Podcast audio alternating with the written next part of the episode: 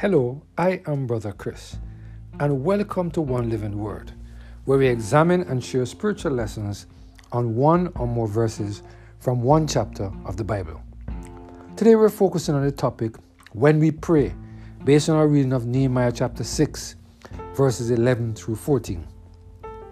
Let us hear what the word of the Lord has to say in this passage of scripture. And I said, Should such a man as I flee? And who is there that, being as I, would go into the temple to save his life? I will not go in. And lo, I perceive that God has not sent him, but that he pronounced this prophecy against me. For Tobiah and Sanballat had hired him.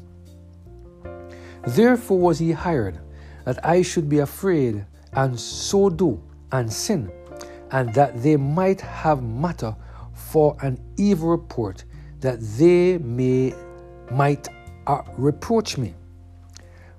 My God, think thou upon Tobiah and Sanballat, according to their works, and on the prophetess Noadiah and the rest of the prophets that would have put me in fear.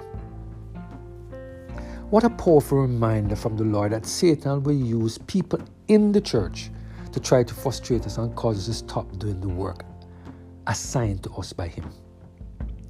It is very important that when we hear that people are gossiping about us behind our backs, instead of acting on what we have heard, we will pray to the Lord and find out from Him what actions we should take. God will always take care of us. We don't have to take matters into our own hands.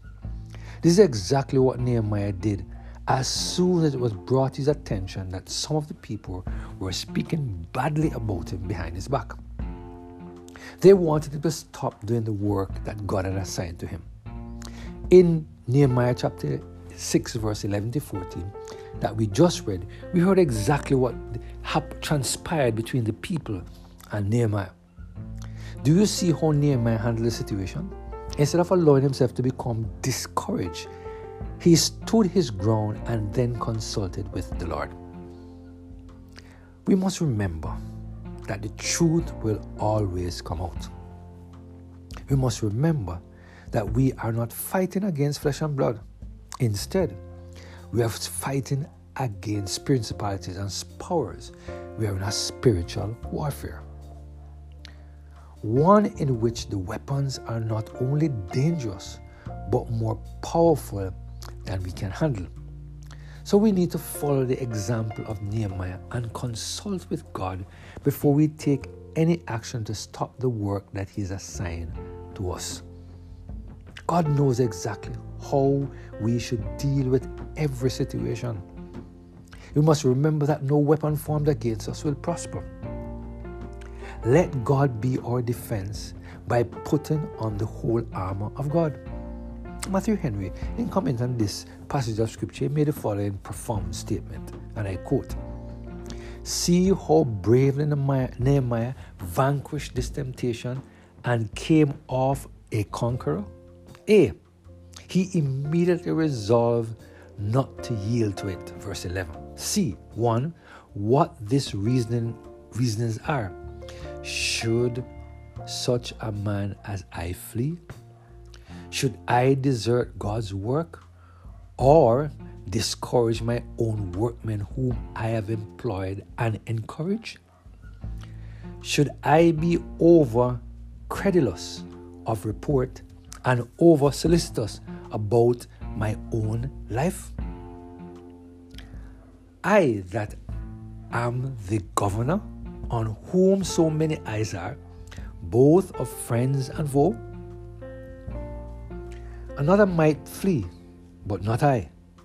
Who is there that, being as I am, in my post of honor and power and trust, would go into the temple and lurk there when business is to be done, yea, though it were to save his life?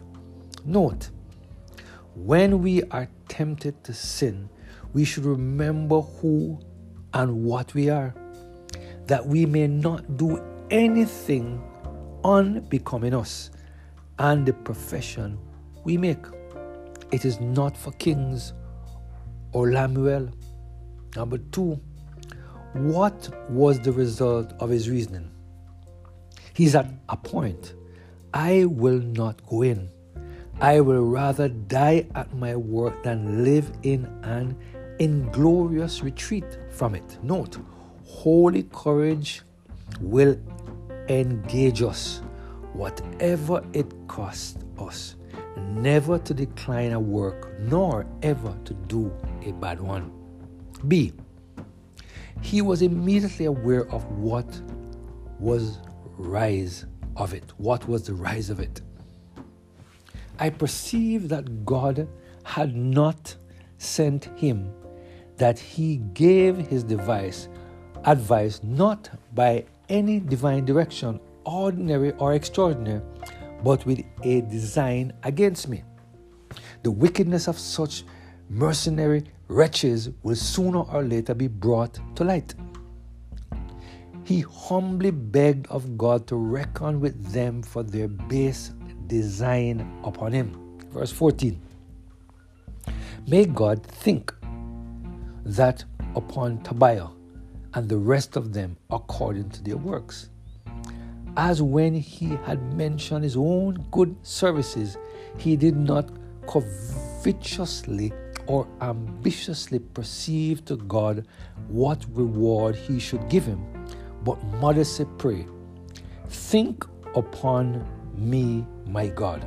So here he does not revengefully imprecate any particular judgment upon his enemies, but refers the matter to God. Thou knowest their hearts, and art the avenger of falsehood and wrong. Take cognizance of this cause, judge between me and them, and take what they and take what way and time thou mayest please to call them to an account. Note, whenever injuries are done us, we must not avenge ourselves, but commit our cause to him that judgeth righteously. End of quote. I pray that we will always consult the Lord when our enemies rise up against us. I pray we will never take matters into our own hands, but instead we will lean onto the everlasting arms of God.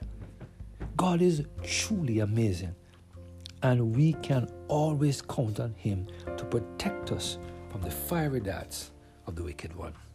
Let us pray.